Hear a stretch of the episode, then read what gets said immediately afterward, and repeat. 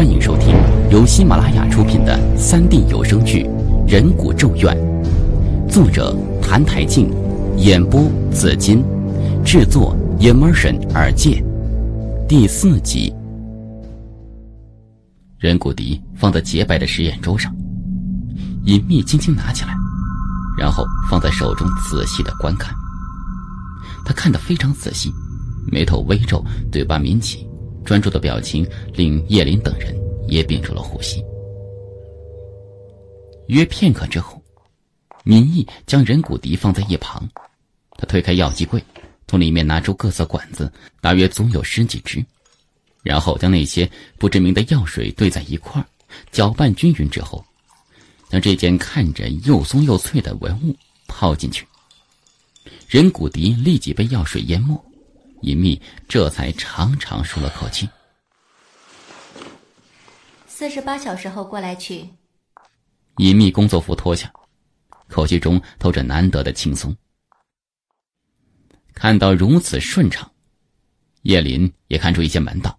他说：“尹教授，原来您都准备好了，就等我们过来了。”昨天老马来过电话，已经将详细的情况告知了。所以我早就做好了准备。尹教授又习惯性的推推鼻梁的眼镜，朗声回答。叶林兴奋的说道：“真谢谢教授了，我们都期盼这千年古笛能够吹响呢，到时候可真具有特殊的跨时代意义啊！”年轻人就是年轻人，说话都显得朝气蓬勃。看到尹教授笑了出来，露出一排整齐而洁白的牙齿。叶林的心情也随之舒畅起来。不过，这种轻松的感觉却转瞬即逝。隐秘的声音瞬间又凝固下来，说：“你们去过塔克拉玛干沙漠，在那里经历了生死考验，自然知道那个传说吧？”不等叶林开口，旁边的流水笑着回答：“尹教授。”你们不会真以为有鬼吹笛这回事吧？哦，我只是听闻那个传说非常可怕，这只人骨笛已经被下了千年的诅咒，谁若是吹响它，将会受到应有的惩罚。提兰古国的神秘消失，国王的猝死，难道真的和骨笛有着千丝万缕的联系吗？教授，我明白你的意思了。你是担心，这千年古笛一旦吹响，噩梦也会随之而来。叶林是何等聪明，他一下就看出了端倪。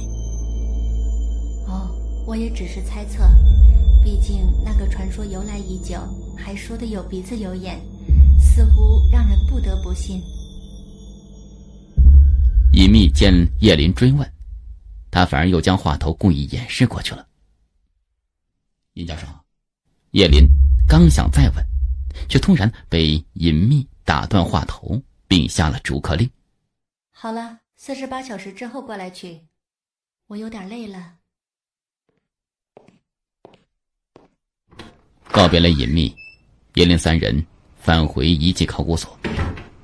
此时已是黄昏，老师没在办公室。叶林找了一圈，没看到老师的身影，他摇了摇头，稍作休息之后。又开始手头工作。其实，自从塔克拉玛干回来之后，叶林一直也没闲着。不光是他，所有的人是全体上阵整理从沙漠中带回的文物，清扫、研究、分析，到图书馆查资料，这真是一件异常繁琐的工作。一件文物摆弄下来，时间也有长有短，短则几个月，长则几年。当全部研究透了，才会被送入国家博物馆。只是这些前期工作，大家都不太明白。有熟人知道叶林在考古所工作，总是神秘兮兮的，就问他：“好家伙，考古所呀，随便一个小罐子都价值几百万吧？你们是不是都富得流油？”听到这话，叶林总是暗自苦笑。外人看到他们的光鲜。却不知道干这行的艰辛和苦楚。比如这次探险塔克拉玛干沙漠，如果不是老师经验丰富，大家差点都埋葬在沙漠里。所以，这是个非常危险，甚至是玩命的活。就在叶林查找资料的时候，老师马哲从外面回来了。他现在看起来精神不错，神采奕奕，走过来猛拍叶林肩膀说：“好小子，你们回来了。老师，你到哪去了？我们回来有一会儿了。”叶林的眼睛中透着惊喜，也不知道怎么回事，只要老师在身边，叶林就安心很多。似乎不管什么难事都会轻松而过。叶林眉眼一笑。尹教授说：“四十八小时之后去取人骨笛。”嗯，我知道了。刚才尹教授已经给我来了电话。叶林看出端倪了。老师，您是不是有什么喜事啊？马之笑着赞许道：“不错，会察言观色。”有点长进呢。叶林有些迫不及待。老师，你就别卖关子了，快说说。马哲坐了下来，声音里透着掩饰不住的惊喜。林子，现在看来，这人骨笛最少有一千年历史了。即使笛子复原，一般人也无法吹响了。这是我最近感到最为焦虑的事情。千年古笛复原之后，由谁来吹响？这一点非常重要。叶林顿时恍然大悟：“哎呀，老师，我怎么没想到这一点呢？对呀，这现代的笛子当然都会吹，可是，一千多年前的人骨笛谁会吹，还真是个问题啊！”小伙子，不要着急嘛。现在这事情啊，已经解决了。为师也找了最佳人选。马哲的身体向椅子后背一靠，并惬意的闭上眼睛。感情老师还和自己卖关子呢。叶林看到旁边的空茶杯，顿时有了主意。泡上一壶上等龙井茶，端到跟前。马哲也睁开了眼睛，顺手拿过茶杯品了一口，这才悠悠的说道。要说这人吧，还真挺特殊。他是一位僧人，现在算来也是一位大师了。本早就不问尘间之事，是我百般央求，他才答应的。听到这里，叶林愈加呐喊了：“老人，你怎么找了一位和尚啊？你想让他来吹响鼓笛？”马哲微微点了点头。其实，骨笛是中国最古老的乐器之一。比如，贾洪骨笛，距今约八千年，不仅远远早于美索不达米亚的乌尔古木出土的笛子，也比古埃及第一王朝时期陶制器皿状笛子和在化妆板上刻画的类似后世阿拉伯主体的笛子形象早。比古埃及出现的笛子要早两千年，被称为我国笛子的鼻祖。顿了顿，马哲继续说道：“九千年前，河南贾湖遗址中出土过一批精致骨笛，被专家认定为世界上最早的吹奏乐器。分属贾湖早中晚三期的二十多支五孔、六孔。”七孔和八孔骨笛，经专家研究，已具备了四声、五声、六声和七声音阶，把中国七声音阶的历史足足前进到八千多年前呢。叶林连连感叹：“老师，是中国人创作的伟大奇迹呀，简直有些不可思议。”是啊。近代的远古笛，唐酉阳杂祖在，西晋时有人以远古为笛，吹之其声清远，绝胜竹笛。还有明代的鹤骨笛，这都是最早的智慧结晶啊。但现代骨笛的制作却越来越少，而骨笛的吹奏和正常笛子却有很大不同。如果找不到特殊人才，即使骨笛恢复，也无法将其吹响。随即，马哲话锋一转，说：“一九八七年，河南舞阳古湖出土二十余只新石器骨笛，其中 M 八二二零骨笛吹奏河北民歌《小白菜》。”录音发布在英国自然杂志网站上，当时震惊了全世界。现在十几年过去了，这次千年古笛的再次奏响，意义非凡呢。也许那是到了由中国人来改写人类远古音乐文明史的时候了。叶林点点头，他自然知道。这次古笛吹响的重大意义，只是不知这位高僧到底有什么本事。马哲看出端倪，继而微微一笑，说：“过去了千年，我们只能来推测，古人是采用斜吹法还是竖吹法，因为无人能回到千年前亲睹古笛制作、演奏、陪葬等各种情况，所以。”还要对古笛科学的仿古实验以及分析推测，才能知道这一点。对呀，是比较令人疑惑。不知道这位高僧怎么能将笛子吹响呢？马哲听了这话，突然呵呵一笑，说：“因为他的身份极其特殊，以后你就知道了。”老师，马哲故意不说，这倒引起叶林的强大好奇心。不过他的话音未落，马哲就已经出了办公室了。两天前，李灿祥回忆，二楼是一个会议厅，外加一些小型而隐蔽的会议室，还有几个实验室，这应该是他们主要的工作场所。一楼则是不大不小的门厅。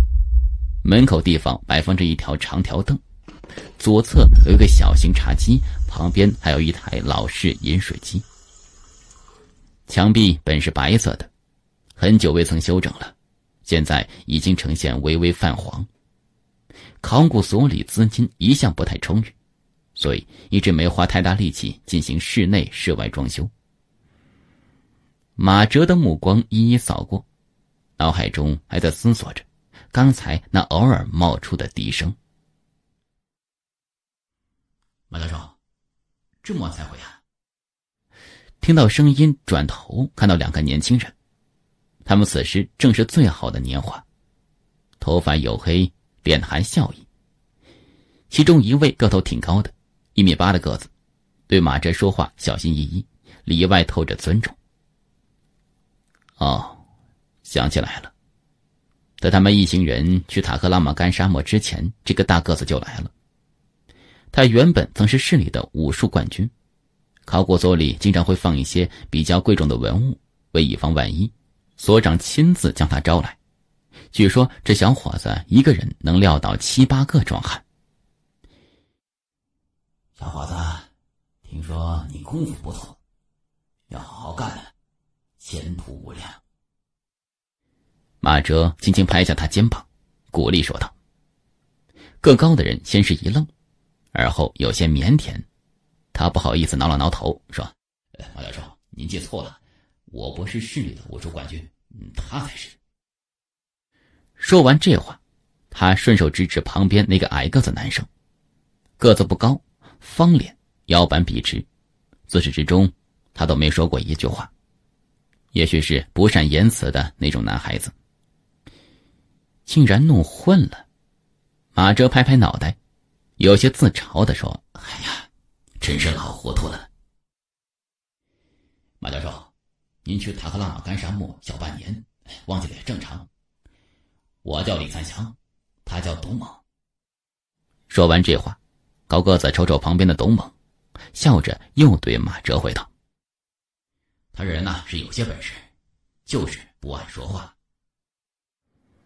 马哲的目光落在董猛的身上，心道：“这小子倒是奇怪的很，还真没见过这么沉默的年轻人。”他正想抬腿往外走，似乎想到了什么，转过头又问道：“对了，就在刚才，你们有没有听到笛声啊？”李灿祥先是一愣，而后纳闷的摇了摇头：“呃，没有啊，什么笛声啊？”马哲听了这话，又顾子摇了摇头，随手一摆，说：“啊。”没事没事，也许是我耳朵发惊了。嗯，你们工作吧，我先回了。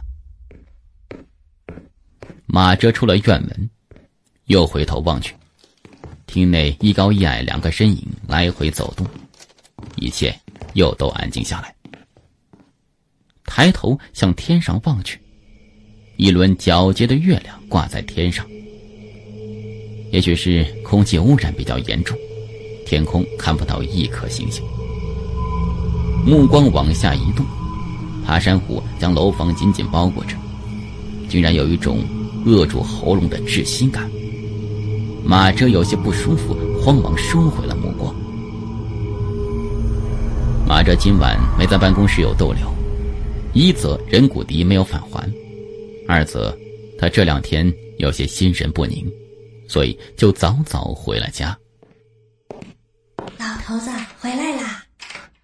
房门拉开，里面传出老伴的声音。他们共同生活了几十年，总体还算比较和谐。不过，令人头痛的是，养了一个不孝的儿子，这令马哲伤透了脑筋。怎么，鹏飞没在家呀？老板迎了上来，并顺手拿过他手中的黑提包，不过并没回马哲的话。眼睛里掠过一丝惊喜，之后，随口说道：“今儿个回来的早啊。”我是问鹏飞怎么没在家呀？马哲向屋内扫了一眼，声音里多了几许愠怒：“啊，刚出去，说是见个朋友，马上就回。”看到老头子脸色不好，老伴慌忙为儿子打掩护。其实。鹏飞已经出去整整一天了，他眼睛向门外瞅着，希望儿子赶紧回来。吃过饭，马哲看了一会儿新闻联播，之后又回到书房，专心致志的看会儿书。再抬头看表的时候，已经是午夜十二点了。他忍不住打了个哈欠。儿子到现在还没回来，哎，真是个不争气的东西。没想到。我马哲家竟养出这么一个败家子。想到这里，他气得呼呼直喘粗气。吱呀一声，房门被轻轻推开了，鹏飞身体一侧进到屋内。不过他还没来得及换鞋子，就看到一脸阴沉的父亲。马哲极力压住内心的怒火，说：“你去哪儿了？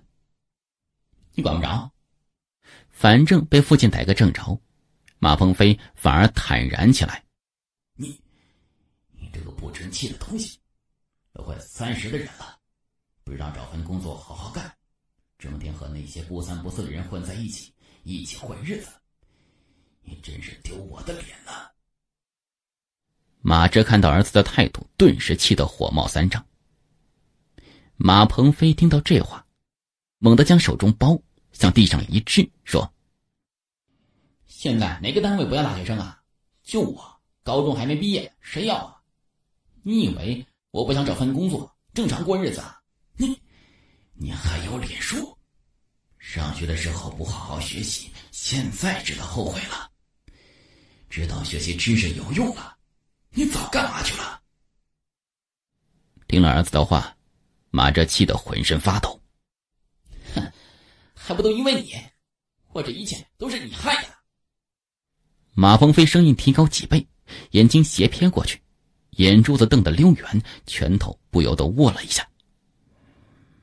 马哲有些气结：“你这个小兔崽子，你不好好学习，倒怨到我身上来了。”听到这话，马鹏飞突然伸出手，指着自己的父亲，声音又提高几倍了：“不怨你怨谁呀？从我记事开始，你的眼睛里就只有那些文物、那些腐臭尸体、那些从死人身上挖出的东西。”你什么时候关心过我这个大活人了？你什么时候送我上过一次学？你有一次检查过我的作业吗？开家长会，你过去过一次吗？你，马哲突然愣住了。考古所的工作让他忘掉了一切。有时候出去挖掘文物，也许一年半载都不会回家。孩子的教育都交给了他的母亲，也许是把他宠坏了。这深更半夜的，怎么就吵起来了？马鹏飞的母亲披了一件衣服走了出来，他上下看看儿子，慌忙又关切的问道：“儿子，吃饭了吗？妈给你做去。”用不着你管。马鹏飞胳膊一扯，甩掉母亲的手臂，他的身子打了个趔趄，被旁边的马哲慌忙扶住了。马哲再也忍不住了，他一步并作两步。往前一把扯住马鹏飞的衣服，说：“给你妈妈道歉！我凭什么道歉？你这个混蛋！”说话的功夫，马哲猛地绕到前面，上前给儿子打了一巴掌。您刚才听到的是由喜马拉雅出品的三 D 有声剧《人骨咒怨》。收听更多有声故事，请关注喜马拉雅账号。有声的紫金。